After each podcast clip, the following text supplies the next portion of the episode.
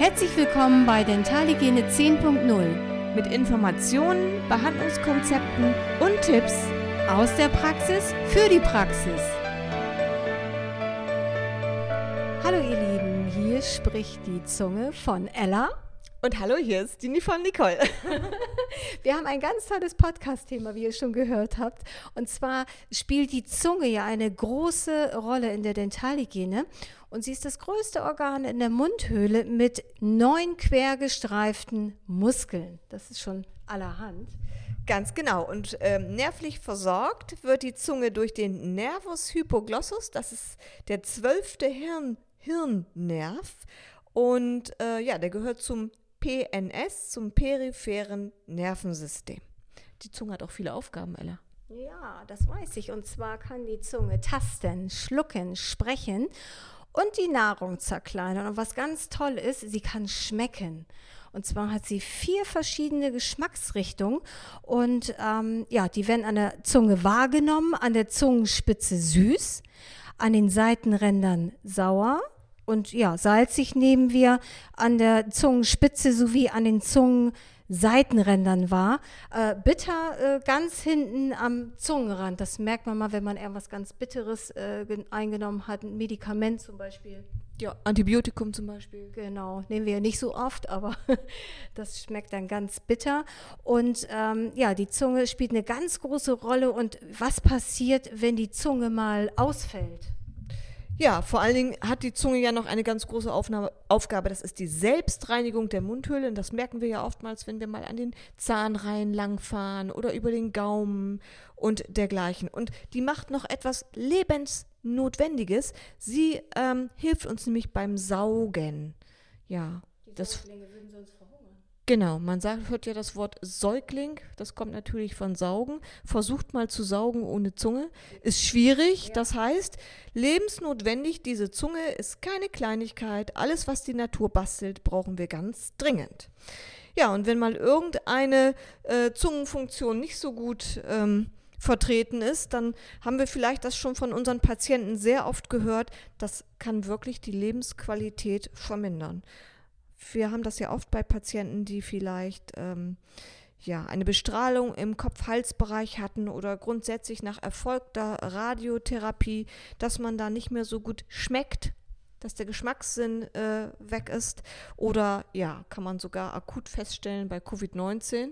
Ist ja auch eines der Symptome oder kann eines der Symptome sein, fehlender Geschmack.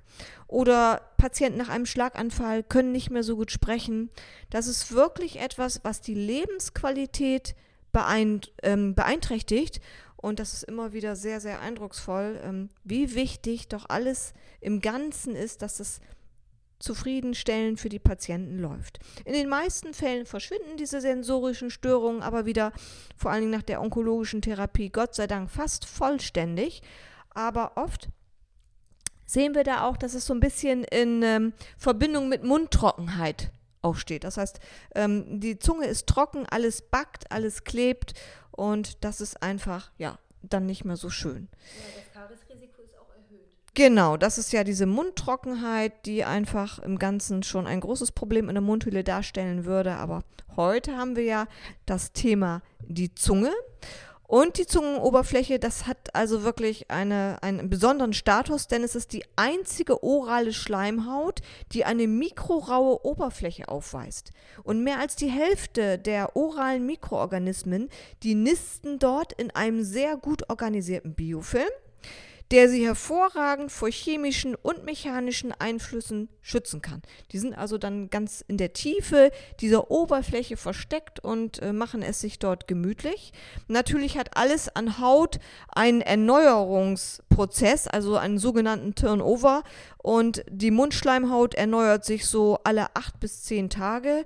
Die Zungenoberfläche, die beziehen wir da mal ein, denn das ist ja mit dem Biofilm dann ganz anders gelagert. Wenn wir Biofilm auf den Zähnen haben, haben wir ja eine starre Oberfläche. Das heißt, wir müssen ihn mechanisch entfernen. Das machen wir bei der Zungen Reinigung natürlich auch, weil die ist ja sehr wichtig, aber ähm, trotzdem unterstützend haben wir eben auch diesen Turnover, wo der Körper selber nochmal die Oberfläche abschilfert und es so zu einer Erneuerung der ähm, Papillen der Zungenoberfläche kommt, während die Geschmacksintensität, ähm, äh, also die Möglichkeit, Geschmack zu empfinden, das bleibt natürlich alles erhalten. Es, es befindet sich also der größte orale Biofilm auf der Oberfläche der Zunge. Das ist schon erstaunlich zu, zu bemerken. Genau. Ja, und, und wie sieht die Oberfläche, Zungenoberfläche aus? Sie ist bestückt mit Fadenpapillen, ja, und da gibt es äh, pilzförmige äh, Papillen, Blattpapillen und Wallpapillen. Diese äh, Fadenpapillen sind ähnlich wie beim Hochflorteppich ganz schwer zu reinigen und äh, das spielt bei uns äh, bei der PCD auch eine große Rolle, da kommen wir später nochmal zu. Diese Fadenpapillen, das sind Papillen für die mechanische äh, ähm, Reinigung, für die Nahrungszerkleinerung und so weiter. Ähm, und die Blatt- und Wallpapillen sind zuständig für den Geschmack. Ja, da haben wir noch ganz hinten äh, am Zungenrand haben wir dann noch äh, die Zungenmandeln. Kannst du da noch mal was zu sagen, Nicole? Ja, Zungenmandeln, das ist wirklich was sehr, sehr Interessantes, weil kaum jemand weiß, dass Zungenmandeln überhaupt äh, existieren geschweige denn, wo sie sind.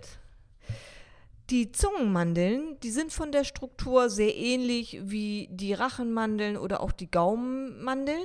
Beide sind ein Teil des Waldeierschen Rachenrings. Haben wir vielleicht schon mal gehört oder einige von euch haben das schon mal gehört. Ähm, das ist eine sehr wichtige Komponente unseres Immunsystems. Dazu gehören alle Arten von Mandeln, äh, die lymphatischen Strukturen die in den oberen Luftwegen Keime abfangen sollen. Also der Waldeyersche Rachenring gehört zu unserem Immunsystem ganz, ganz wichtig. Und dazu gehören eben auch die Zungenmandeln. Und es kann sehr, sehr gut sein, dass die sich entzünden, diese Zungenmandeln. Hm, die liegen am Zungengrund. Wenn ihr also mal den Patienten äh, nehmt und eine Zungendiagnostik machen oder Zungen, nicht Diagnostik, aber wir schauen uns natürlich die Zunge vor der PZR immer noch mal eben an und dann lassen wir auch einmal rausstrecken und A sagen und dann könnt ihr wirklich ganz hinten im, im Zungengrund, im Schlund, da könnt ihr diese Zungenmandeln oftmals äh, liegen sehen und bei einer akuten Erkältung reagieren die ähm, zumeist erstmal die Gaumen- und Rachenmandeln. Und wenn sich dann die Keime weiter ausbreiten und auch die Immunzellen äh, der Zunge ähm, tätig werden müssen, dann kommen die Zungenmandeln zum Einsatz. Und oft ist das so ja wie ein Gefühl von einem Kloß im Hals aber es gibt auch chronisch entzündete Zungenmandeln, ohne dass überhaupt ein Infekt vorhanden ist. Besonders gefährdet sind natürlich Menschen mit einem geschwächten Immunsystem. Und wenn man vielleicht so chronische Zungenmandeln hat, Patienten mit, mit solch einer Diagnostik, dann haben die oft einen sehr, sehr langen Leidensweg hinter sich schon, denn äh, das wurde dann oftmals gar nicht festgestellt, weil da oft gar nicht so geschaut wird. Das ist also so viel zu den Zungenmandeln im Zungengrund. Das hört sich sehr interessant an.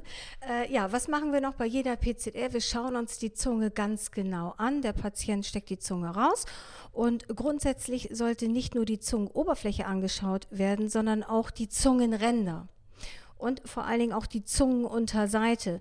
Ähm, ganz wichtig, dass der Patient die Zungenspitze an den Gaumen legt und dann guckt man sich den Zungengrund auch nochmal an, guckt sich den Mundboden an, man palpiert vielleicht nochmal den Mundboden.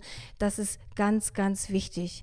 Ja, und nicht nur die sichtbaren Veränderungen, sondern einige Patienten klagen auch über Zungenbrennen oder Jucken. Ja, das kann natürlich auch ein häufiges Problem sein einer Speichelreduktion, Einnahme von Medikamenten, das Alter, Hormone, onkologische Behandlung und so weiter. Äh, das kann zu Rötung, Entzündung, Pilzinfektionen kommen und äh, ja, das ist dann sehr unangenehm für den Patienten. Ne? Das führt zu Brennung und so weiter. Deshalb ist es so wichtig, dass man eine Anamnese natürlich durchführt und ähm, alles ganz genau dokumentiert. Ja, und äh, da komme ich auch schon zu den Normvarianten der Zunge. Äh, da gibt es ja äh, ganz viele Normvarianten. Nicole, was hast du dir da noch so bei gedacht? Was würdest du da beschreiben an Normvarianten? Genau, ich wollte noch einmal kurz sagen, was zum Zungenbrennen oder zu den Rötungen, das können manchmal auch Allergien sein. Das können auch manchmal Allergien auf Materialien im Mund sein. Das ist ja immer so, so breit gefächert. Und was ist immer das Schwierigste? Den Grund rauszufinden. Die Behandlung, das kriegen wir meist immer ganz gut hin, aber woran liegt es im Grunde genommen? Und wir in der Zahnmedizin, in der Dentalhygiene behandeln ja in erster Linie die Folgen mikrobiologischer Erkrankungen wie Karies und Parodontitis, Periimplantitis. Und da darf natürlich das größte Reservoir für Biofilm die Zunge, die darf äh, gar nicht vergessen werden. Und besonders für uns in der Dentalhygiene rückt die Zunge zunehmend in den Fokus und auch als Spiegel für den allgemeinen Gesundheitszustand. Oder auch zum Beispiel, äh, für uns ist es wichtig, wenn wir Halitosis-Patienten haben, dann machen wir ja auch eine Zungendiagnostik. Das ist also ganz, ganz besonders wichtig. Und wenn wir bei den Normvarianten sind, dann müssen wir auch bedenken, dass es eben viele gibt, aber dass der Übergang zu einer pathologischen Veränderung, von einer Normvariante zu einer pathologischen ähm, Veränderung, dass es doch auch sehr fließend sein kann. Und wir beginnen mal damit, oder ich beginne mal damit, mit einer Normvariante, die ich persönlich sehr, sehr häufig sehe. Und zwar ist das äh, der Sulcus medianis linguae, also so eine vertiefte Zungenfurche. Die ist, finde ich, wirklich häufig zu sehen und die trennt so die linke und die rechte Hälfte des Zungenkörpers in sagittaler Richtung, also einmal Längsfurche und das kann man sich vorstellen, das ist mehr oder weniger ausgeprägt und manchmal hat man sogar eine sogenannte Zungenragade. Das ist richtig wie ein tiefer Schlitz mit einem Messer und dann ist das aber trotzdem relativ normal. Es begünstigt allerdings eine Haarzunge, kann man sich vorstellen, weil dort in der Tiefe dieser äh, Furche natürlich keine Reinigung stattfindet, auch keine Selbstreinigung. Das ist so die Zungenfurche. Achtet ruhig mal drauf, das sieht man relativ häufig. Dann sieht man auch relativ häufig so äh, Zahnimpressionen an den Zungenrändern, oft so wirklich so wellenförmig. Wenn die Patienten so ein bisschen drücken und pressen, mh, mm, das ist meist so ein Stress, so eine Stressangewohnheit. Und äh, das ist normalerweise völlig belanglos. Man nimmt es nur wahr, wir dokumentieren es natürlich und trotzdem sollte man immer so ein bisschen drauf gucken, dass da sich nichts verändert und nichts entartet. Ja, dann haben wir noch andere Habits, zum Beispiel Bisstraumata an der Zunge. Es gibt Menschen, die beißen sich so ein bisschen auf die Zungenspitze oder ähm, kauen auf irgendwelchen Seiten äh, herum. Das denkt man manchmal gar nicht. Also ich habe einen Patienten, der sagt, ich mache das immer, wenn ich einen aufregenden Film gucke. Ja, also da kann man den Patienten nur von abraten, sich von solchen manchmal doch sehr liebgewordenen Angewohnheiten zu trennen, damit also wirklich die Zellen nicht entarten es kann schon sein, dass die irgendwann sagen, so, jetzt möchte ich aber, werde ich mal so ein bisschen empfindlicher und neue Zellen sind dann empfänglich für eine Entartung.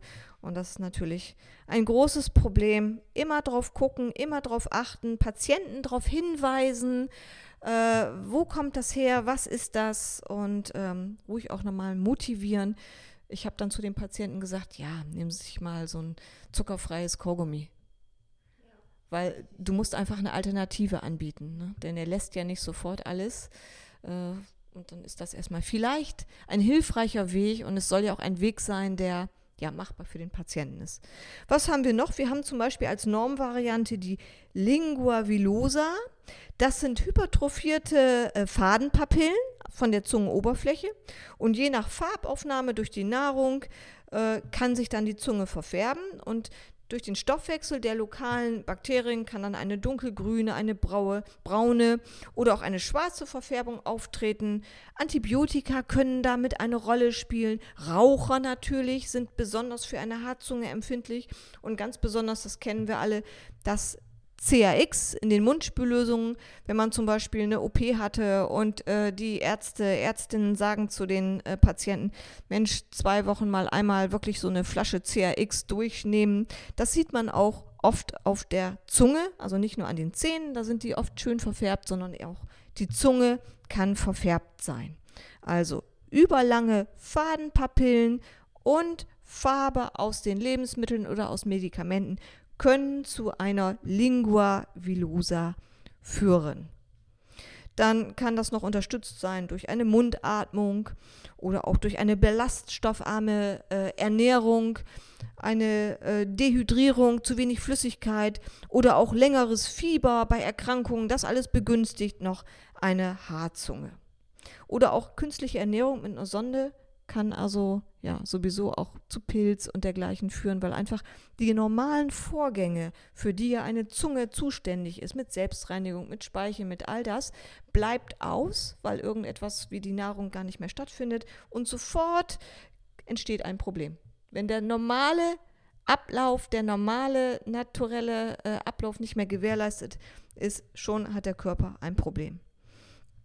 Die Zunge des Menschen zeigt innerhalb des Normbereichs ja ganz, ganz viele äh, ja, Vielfältigkeiten in Form und Oberfläche und Beweglichkeit und Farbe. Und wie gesagt, ich habe schon gesagt, der Übergang zwischen normal und pathologisch, der ist oft sehr fließend zum Beispiel die äh, Lingua plicata. Das ist ja die Faltenzunge, ähm, die tritt auch häufig bei ja, Krankheitsbildern, bei, äh, auch in jungen Jahren ähm, auf Down-Syndrom, Sjögren-Syndrom, Psoriasis. Analog zur Haut beginnt mit äh, dem zunehmenden Alter auch die Faltenbildung auf der Zunge. Bei älteren Menschen haben wir ganz häufig die Lingua plicata. Das habt ihr bestimmt auch ganz oft gesehen.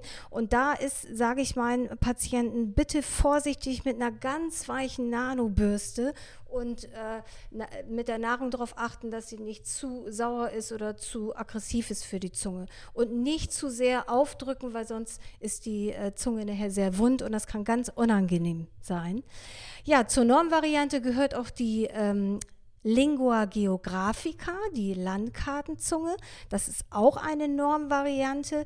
Äh, das haben Patienten mit äh, Autoimmunerkrankung oder dermatologischen Beschwerden. Das sind so rote, ründliche Einzelherde oder so girlandenartige mit Form- und Größenveränderung und Wanderung.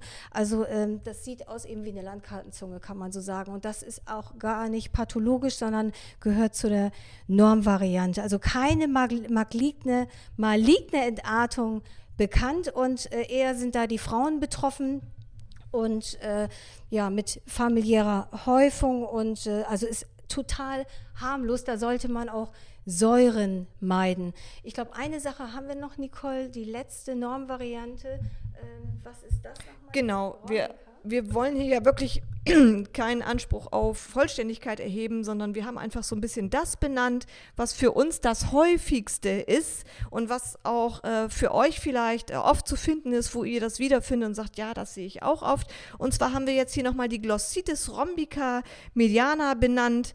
Das ist ja so ein mehr oder weniger großer oraler oder rompenförmiger Bereich auf der Zunge, hell oder dunkelrot, oft scharf abgegrenzt, mit papillenarmer oder sogar papillenfreier Oberfläche. Oberfläche und der ist oft äh, von einem Pilz besiedelt. Ne? Man wird das nicht so gereinigt, weil das vertieft liegt. Mhm. Es findet keine Selbstreinigung der Mundhöhle mehr so statt an diesen Stellen und dann hat sofort der Pilz ein, äh, ja, ein, eine große Chance hochzukommen.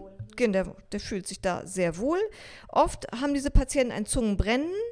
Äh, das ist ein häufig benanntes äh, Begleitsymptom der Glossitis rhombica, aber auch hier ist gar keine maligne Entartung bekannt, aber es sind mehr Männer als Frauen in der Bevölkerung. Äh, eine Sache würde ich gerne noch nennen, weil ich das auch häufiger mal sehe. Ihr kennt ja wahrscheinlich das äh, Morsicatio buccarum, diese Bisslinien in der Wange, auf der Okklusionsebene und das gibt es auch im Zungenbereich. Also es gibt auch äh, Morsicatio linguarum. Dann müsst ihr euch vorstellen, so an den Seiten längs der Zunge kauen die Patienten so ein bisschen, beißen die da drauf rum und auch da können so kleine weiße ähm, Verhornungen entstehen, an der Hornhaut ja im Grunde genommen durch die Überbelastung, sowohl beidseitig als auch äh, an einer Seite. Die haben sich das wahrscheinlich angewöhnt, ne? dieses Raufbeißen auch. Ne? Sagt ja, genau, so das ist, ist, ja schon wieder so, äh, auch so eine Art von Habit. Und ja, das würden wir heute, heute würden wir damit so mal den ersten Teil beschließen wollen. Ich hoffe, ihr habt ein bisschen Informationen rausziehen können, weil es dann doch äh, ja umfangreich und so super interessant ist, möchten wir mit euch noch einen zweiten Teil machen, in dem wir dann so ein bisschen die ganzen pathologischen Veränderungen beschreiben, die Morbuserkrankungen, die auf eine äh, Zungengeschichte hinweisen. Die syndromalen Erkrankungen, also überall da, wo, wo zum Beispiel das Jürgen-Syndrom, wo auch die Zunge mitspielt. Und wir möchten euch noch so ein bisschen über unsere Arbeit berichten, wie wir die Zunge in der Prophylaxe ja, behandeln und was wir da so machen wie wir reinigen und so weiter, was wir den Patienten mitgeben an Tipps. Das möchten wir euch im zweiten Teil nochmal kurz erläutern. Und ich hoffe, dass es euch gefallen hat. Ja, wir sagen Tschüss, bis zum nächsten Mal und ciao. Tschüssi.